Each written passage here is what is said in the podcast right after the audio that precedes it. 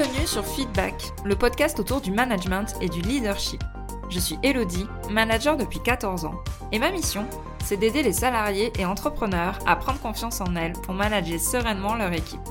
Alors si toi aussi tu es convaincu qu'on peut avoir un management bienveillant et un leadership affirmé sans écraser les autres, abonne-toi.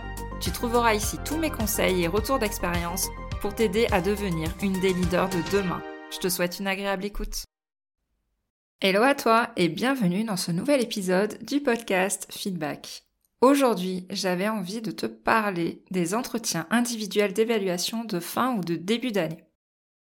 Comme tu le sais, il y a un peu des rituels hein, en cette période de novembre-décembre. Il y a Halloween, puis le Black Friday, Maria Carré et Noël. Et dans les entreprises, ben, c'est pareil, c'est le moment des évaluations. Et je me suis dit du coup que j'allais te faire un épisode complet sur ce sujet pour que tu puisses bah, tout simplement arrêter de redouter ce moment avec ton équipe. Je souhaite vraiment t'aider à bien les préparer et euh, que tu sois sûr d'aborder tout ce qu'il faut pendant cet entretien annuel, que tu sois sûr de ne rien oublier. Et j'ai même une surprise pour toi je te mets carrément à disposition ma trame d'entretien individuel. Tu as juste à cliquer sur le lien dans les notes de l'épisode pour aller directement le télécharger et l'utiliser avec tes équipes pour faire tes entretiens là, euh, dans euh, la semaine ou le, le mois qui arrive. Alors, on va rentrer directement dans le vif du sujet. L'introduction, cette fois-ci, elle est plutôt courte. Quel est l'objectif en fait de l'entretien individuel annuel? L'entretien individuel, en fait, il permet de faire le point entre toi, le manager, la manager, et tes collaborateurs sur l'atteinte des objectifs qui ont été fixés sur l'année. Mais, et c'est ça qu'on oublie souvent, il sert aussi et surtout à faire le point sur les compétences acquises, celles qui restent à acquérir, les choses à améliorer dans le service et le sentiment de ton collaborateur dans l'entreprise et son environnement de travail. Bien souvent, on voit cet exercice comme une contrainte parce qu'on ne comprend pas vraiment le sens. Il n'y a personne vraiment dans ton entreprise qui prend le temps de t'expliquer à quoi ça sert, et quand tu es un peu bah, dans ton quotidien, euh, la tête dans le guidon, tu te rends pas vraiment compte de l'impact et de l'utilisation que tu peux faire de ces entretiens. Du coup, quand on, quand on voit bah, ces entretiens comme une contrainte, quelque chose qu'on n'a pas envie de faire, on voit pas vraiment le but, ben on va procrastiner le moment de les planifier, on va procrastiner leur préparation, et résultat, ben, on va avoir des entretiens annuels complètement bâclés, expédiés, vraiment faits à la va-vite, où aucun sujet n'est vraiment creusé et où les échanges vont rester superficiels. Or, tu sais combien je suis convaincue de la création d'un lien de confiance avec son équipe. Et ces entretiens servent vraiment aussi à ça. Le but à la fin de cet épisode, c'est que tu vois cet outil pour faire un point sur ta relation avec tes collaborateurs, obtenir des pistes de réflexion pour maintenir leur performance, leur motivation, leur engagement, répondre à leurs besoins et aussi déceler tous les problèmes qui pourraient subvenir par la suite. Et pour y arriver, bien évidemment, la clé va être la préparation de ces entretiens. Mais avant ça, j'aimerais juste revenir sur une confusion qui a lieu souvent entre l'entretien individuel et l'entretien professionnel. Donc là, tu compris le but hein, de l'entretien annuel d'évaluation, et en fait, l'entretien professionnel, c'est carrément autre chose. L'entretien professionnel, lui, c'est une obligation légale de l'employeur.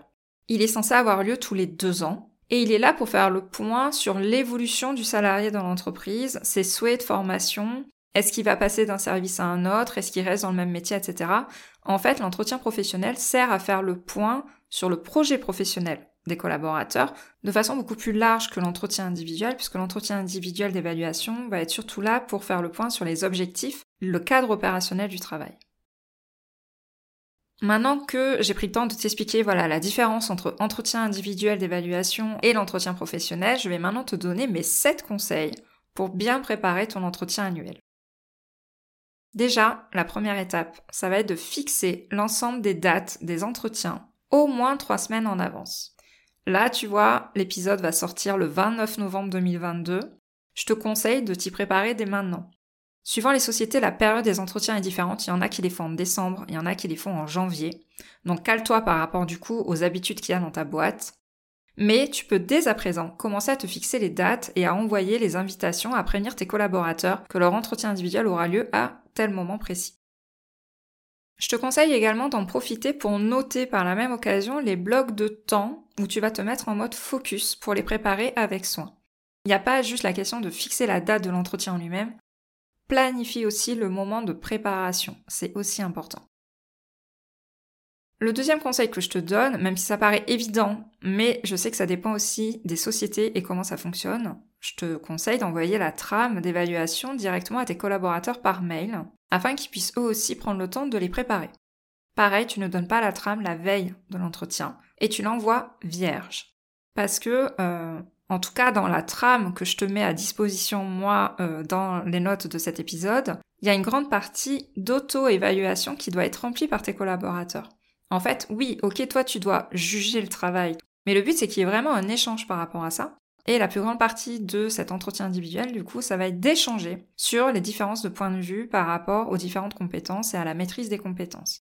Donc cette partie d'auto-évaluation est très importante. C'est pour ça que je te conseille d'envoyer la trame en avance, pour laisser aussi le temps à tes collaborateurs de la remplir. En 3, je te conseille d'expliquer l'importance que tu donnes à cet entretien. Tu es là pour donner du sens et expliquer que ce n'est pas un entretien à prendre à la légère, comme la plupart des autres managers qui pourraient y avoir dans ton entreprise. Il faut pas que tu fasses ces entretiens parce que c'est une obligation. Là, c'est le meilleur moyen de tuer ta relation avec ton équipe. Et si tu t'impliques, si tu prends le temps de préparer ces entretiens, tu es en droit de demander le même degré d'implication et d'investissement de tes collaborateurs. Moi, je me souviens, chaque année, il y a des personnes qui se sont pointées à l'entretien sans les avoir préparées. Je ne prenais pas le temps de faire ces entretiens, je leur faisais faire demi-tour parce que je voulais que ça soit pris au sérieux. Donc je te conseille de vraiment faire la même chose, de donner du sens, d'expliquer l'importance de ces entretiens, soit en tête à tête, soit via des réunions, soit dans le mail aussi explicatif d'envoi de la trame, mais c'est important que tu expliques pourquoi c'est important pour toi. Le quatrième conseil que je te donnerai, c'est de faire un bilan du coup de l'année écoulée. Alors tu vas me dire que ça te paraît évident. Mais pas forcément. Le but de cet entretien est de revenir sur les réussites et les difficultés de ton collaborateur. Spoiler alerte, on n'est pas là pour rester focus que sur les problématiques ou les difficultés. C'est un moment aussi où tu reconnais ce que ton collaborateur fait de bien et dans quoi est-ce qu'il est bon, dans quoi il réussit, quels sont ses talents au niveau de l'équipe et de l'entreprise. C'est aussi important que de relever les difficultés qu'il a pu avoir. Et du coup, je te conseille d'utiliser ton heure focus sur la préparation des entretiens pour euh, ben, refaire le point sur tout ce qui s'est déroulé pendant l'année. Et là, si tu me connais, si tu me suis depuis un moment, tu sais combien je trouve important de faire des entretiens hebdomadaires en one-to-one -one tout au long de l'année. D'ailleurs, si tu veux plus d'informations, j'ai l'épisode numéro 2 du podcast à ce sujet. Pareil, tu retrouveras aussi les notes dans cet épisode. Si tu fais ces entretiens hebdomadaires ou à limite tous les 15 jours, comme je te conseille de le faire, et que tu prends des notes pendant ces entretiens, tu vas pouvoir revenir très facilement et rapidement sur les moments marquants de l'année. Parce que on a tendance à oublier quand on est en décembre ce qui s'est passé en février ou en mars de l'année écoulée. Et je sais combien à chaque fois je suis étonnée de redécouvrir des moments forts qu'il y a eu dans l'année. Et il m'est même arrivé pendant des entretiens de parler de sujets que je trouvais bah, des réussites ou des difficultés de la personne et que le collaborateur avait complètement oublié parce que voilà, 9 mois, 6 mois s'étaient passés. Donc si j'ai un seul conseil à te donner, c'est de prendre des notes pendant l'année sur tout ce qui se passe par rapport à tes collaborateurs. Le cinquième conseil que j'ai envie de te donner, c'est de ne pas avoir peur de dire pendant cet entretien individuel tout ce que tu as à dire. J'ai eu pendant très longtemps la peur des conflits. Je n'osais pas forcément dire ce qui m'allait, ce qui m'allait pas. Je j'y mettais beaucoup trop de forme et euh, du coup je n'étais pas assez authentique et franche dans le message que je voulais faire passer. Si tu n'es pas transparente, si tu n'es pas honnête avec tes collaborateurs à ce moment-là, bah, tu le sauras pas vraiment le reste de l'année. Donc t'en profites pour bah, féliciter, t'en profites pour dire ce que tu attends et pour essayer d'être le plus factuel possible sur l'ensemble des compétences et des performances. Mais la transparence est le maître mot de ces entretiens et c'est valable dans les deux sens parce que dans la trame que je te mets en exemple à télécharger, il y a aussi une phase où ton collaborateur doit t'évaluer dans ton management. Et le but aussi, c'est que la personne soit transparente par rapport à ça et par conséquence que les deux personnes soient capables d'entendre ce qui est dit et de se remettre en question par rapport à tous ces éléments qui vont être évoqués. Enfin, les deux derniers points que j'ai envie d'évoquer avec toi sont plus liés à la forme et à, à la posture que tu dois adopter. Donc le sixième conseil que j'ai envie de te donner, c'est d'être à 100% avec ton collaborateur, parce que c'est un moment privilégié pour vous deux. Ça veut dire pas de sollicitation extérieure, pas d'ordinateur avec les mails ouverts, pas de téléphone qui sonne. Le but est de vraiment te mettre en posture d'écoute active. Et enfin, le dernier conseil que je pourrais te donner, c'est de respecter un temps de parole en faveur de ton collaborateur. C'est pas toi qui dois monopoliser la parole. T'es pas là pour faire un monologue. Il faut vraiment que le temps de parole soit réparti en 80-20. Là aussi, si t'écoutes mon contenu ou que tu lis mes posts, ben, ça fait un moment que tu m'entends parler de ça, mais ton temps de parole doit représenter que 20% des échanges. Laisse des silences s'ils sont présents. Laisse vraiment ton collaborateur prendre le temps d'exprimer tout ce qu'il a à dire. Et c'est ça qui va te permettre d'avoir vraiment un dialogue et des discussions beaucoup moins dans le superficiel et où tu vas aller creuser et chercher des éléments beaucoup plus profonds. Du coup, maintenant que je t'ai donné un peu bah, mes conseils pour bien mener, bien préparer euh, tes, entretiens individuels, maintenant on va voir un petit peu les étapes indispensables, comment ça se passe vraiment. Parce que si t'en as jamais fait ou que t'as jamais été formé dessus, tu dois peut-être te demander comment est-ce qu'on fait. Là, l'idée, c'est de suivre des étapes logiques. On va commencer d'abord par le bilan personnel de l'année écoulée, c'est-à-dire comment le collaborateur a évolué, comment est-ce qu'il s'est senti dans l'entreprise, voilà. C'est euh, quelques questions, on va dire, assez ouvertes, où la personne en face de toi va pouvoir s'ouvrir sur ce qu'elle a, comment est-ce qu'elle a vécu l'année. Et c'était des questions hyper importantes, notamment dans la période Covid qu'on a pu traverser. Parce que là, il y a eu quand même des questionnements qui ont eu lieu, etc. Donc c'est toujours bien d'ouvrir un entretien sur des questions ouvertes et sur un bilan beaucoup plus personnel et pas forcément axé sur l'opérationnel pur ou les objectifs. Ensuite va venir l'étape d'évaluation des compétences. Donc là, l'idée, comme on l'a vu tout à l'heure, c'est de faire une, auto-évaluation des compétences, les compétences acquises, les compétences maintenues, les compétences à apprendre, et c'est toi qui vas confirmer oui ou non euh, si le ressenti du collaborateur est juste par rapport à ça. Et l'idée, c'est que si jamais vous n'êtes pas d'accord sur une compétence, par exemple euh, savoir animer des réunions, euh, par exemple, voilà, c'est le premier qui me vient en tête, si vous n'êtes pas d'accord sur une compétence évoquée, toi par exemple tu estimes que la personne est un niveau plutôt moyen et doit essayer de chercher beaucoup plus à prendre la parole, etc. Tandis que ton collaborateur, lui, voit que ben non, il est très à l'aise là-dedans et qu'il anime très bien les réunions, ben, le but, ça va être de discuter et de voir ben, quels sont les éléments à améliorer, quels sont les éléments manquants pour que tu puisses considérer que la personne est vraiment au top au niveau de cette compétence. C'est là où vraiment il doit y avoir de l'échange et euh, de la discussion sur tous ces éléments où vous n'êtes pas forcément d'accord. Et enfin, la dernière partie de cet entretien, c'est la partie sur les objectifs. Donc on fait d'abord un point sur les objectifs passés. Est-ce qu'ils sont atteints? Sinon, pourquoi? Est-ce qu'ils étaient réalistes? Est-ce qu'ils étaient vraiment atteignables? Voilà, parce que des fois, on peut être un peu, on peut surestimer ce qu'on peut faire durant une année. Et le but, c'est de décider aussi ensemble des objectifs de l'année à venir. Là, je vais te conseiller de co-construire les objectifs à venir pour essayer de créer et aller chercher de l'engagement. Il n'y a rien de pire pour tes collaborateurs que de recevoir des objectifs un peu sortis de nulle part, qui vont être incompris, qui vont des fois être démesurés par rapport à ce qu'ils peuvent faire. Donc, le petit conseil, la petite astuce de 14 ans de management que je pourrais te donner, c'est par exemple que toi tu proposes deux objectifs et que ton collaborateur en propose deux autres. Comme ça, au moins les objectifs sont co-construits et ce n'est pas uniquement descendant d'un point de vue hiérarchique. Enfin, par rapport aux questions euh, à poser ou aux sujets à éviter, un petit point aussi là-dessus pour te donner quelques conseils. Le but, comme on l'a dit, c'est de construire une relation de confiance, donc les questions de l'entretien ne doivent pas se limiter qu'aux performances. Là, je vais te citer quelques exemples de questions, mais il y en a d'autres hein, dans la trame que je te mets à disposition. Ce sont donc des questions ouvertes qui vont amener, voilà, un dialogue, une réflexion, un partage entre toi et ton collaborateur. Je vais te citer quatre exemples de questions. Euh, par exemple, tu pourrais demander comment expliques-tu les difficultés que tu as eues face à telle situation? Là, euh, ça permet d'aller creuser le fait de ne pas avoir atteint certains objectifs. Pourquoi est-ce qu'on les a pas atteints? Une deuxième question, c'est par exemple comment est-ce que tu te vois évoluer dans les deux ou trois ans à venir? Ça va te permettre de déceler soit une perte de motivation, soit une envie de chercher de nouveaux projets, de nouveaux challenges, et ça va te permettre d'avoir une vision beaucoup plus claire de l'avenir de ton équipe.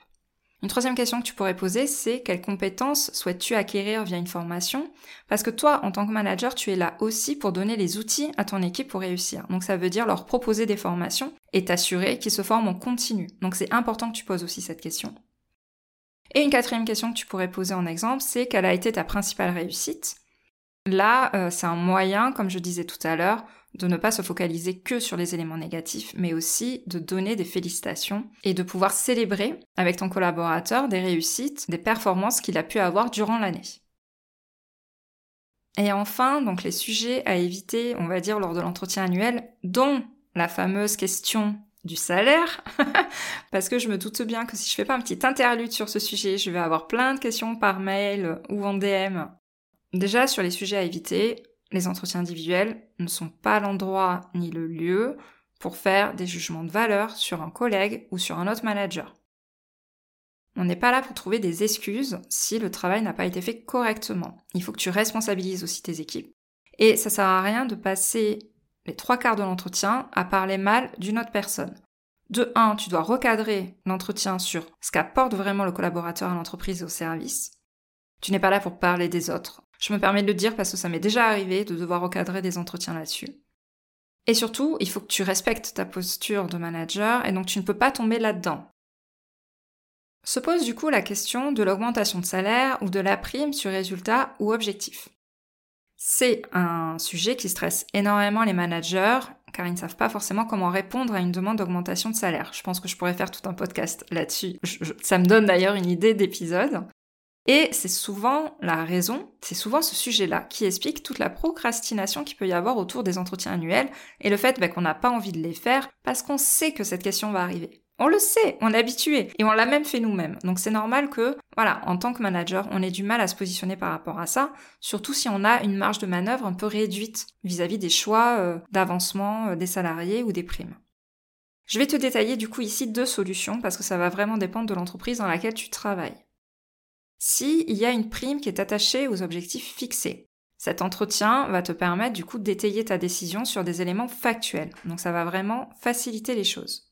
Ça va être difficile de valider du coup une prime si la partie sur les objectifs est mauvaise. Du coup, le montant ou euh, l'affectation de la prime va pouvoir être validé de façon mutuelle pendant l'entretien sur les éléments factuels qui auront été échangés. Deuxième cas, si il y a une question d'augmentation de salaire à valider ou pas, cela va vraiment dépendre de la culture d'entreprise. Dans certaines entreprises, les augmentations ne se valident qu'au moment des entretiens individuels. Donc, pareil, comme pour l'affectation d'une prime, il faut que tu te bases du coup sur des éléments factuels pour la valider ou pas. Parce que ton collaborateur n'a que cette fenêtre de tir là pour demander son augmentation. Donc, il faut que tu anticipes dans ta préparation la réponse que tu vas apporter. Est-ce que l'augmentation est justifiée ou pas? Si oui, combien, etc., etc. Et t'as le deuxième cas, pour d'autres entreprises, ce n'est pas du tout le sujet des entretiens individuels, les augmentations de salaire, et du coup, le but c'est pas d'en parler, et ça va permettre d'enlever toute la pression, à la fois aux managers et à la fois aux salariés, tant que cette question n'aura pas été abordée. Cela va permettre d'avoir une discussion beaucoup plus saine et apaisée, puisque ce sujet-là ne va pas être abordé à ce moment-là. Ça va dépendre, voilà, de l'entreprise dans laquelle tu es, de la culture, de comment ça se passe. Donc renseigne-toi un peu avant, si jamais c'est une entreprise où tu es arrivé depuis pas longtemps. Et si jamais le sujet est abordé en fin d'entretien par ton salarié, je te propose de plutôt programmer une autre entrevue pour parler salaire et du coup de complètement dissocier l'entretien annuel de cette négociation. Et tu vas du coup pouvoir mener ton entretien individuel sans peur du conflit, sans peur de blesser, sans peur de dire non. Voilà un peu tout ce que j'avais à te dire sur les entretiens annuels. J'espère que je t'aurai donné des clés pour que ça se passe au mieux pour toi cette année. N'hésite pas, comme je te l'ai dit, à aller télécharger la trame, le modèle d'entretien annuel d'évaluation que je t'ai mis à télécharger directement dans les notes de cet épisode. Tu le trouveras en format Excel ou PDF. N'hésite pas à me dire ce que tu auras pensé de cet épisode. Bien évidemment, une petite évaluation où tu peux aussi le transférer à, un manager que tu connais, euh, à un collègue ou à une amie qui est manager et qui aurait besoin d'entendre ça pour bien mener ses entretiens, voire même tous les autres épisodes hein, pour manager dans la bienveillance et devenir vraiment euh, une manager affirmée, euh, respectée et sereine dans son management. Transfère les épisodes de podcast, n'hésite pas. Et je te retrouve du coup la semaine prochaine pour un nouvel épisode. Je te remercie d'avoir écouté cet épisode jusqu'au bout. Si tu l'as apprécié, je t'invite à t'abonner sur ta plateforme préférée et à me laisser un commentaire 5 étoiles. On se retrouve au prochain épisode pour parler management et leadership.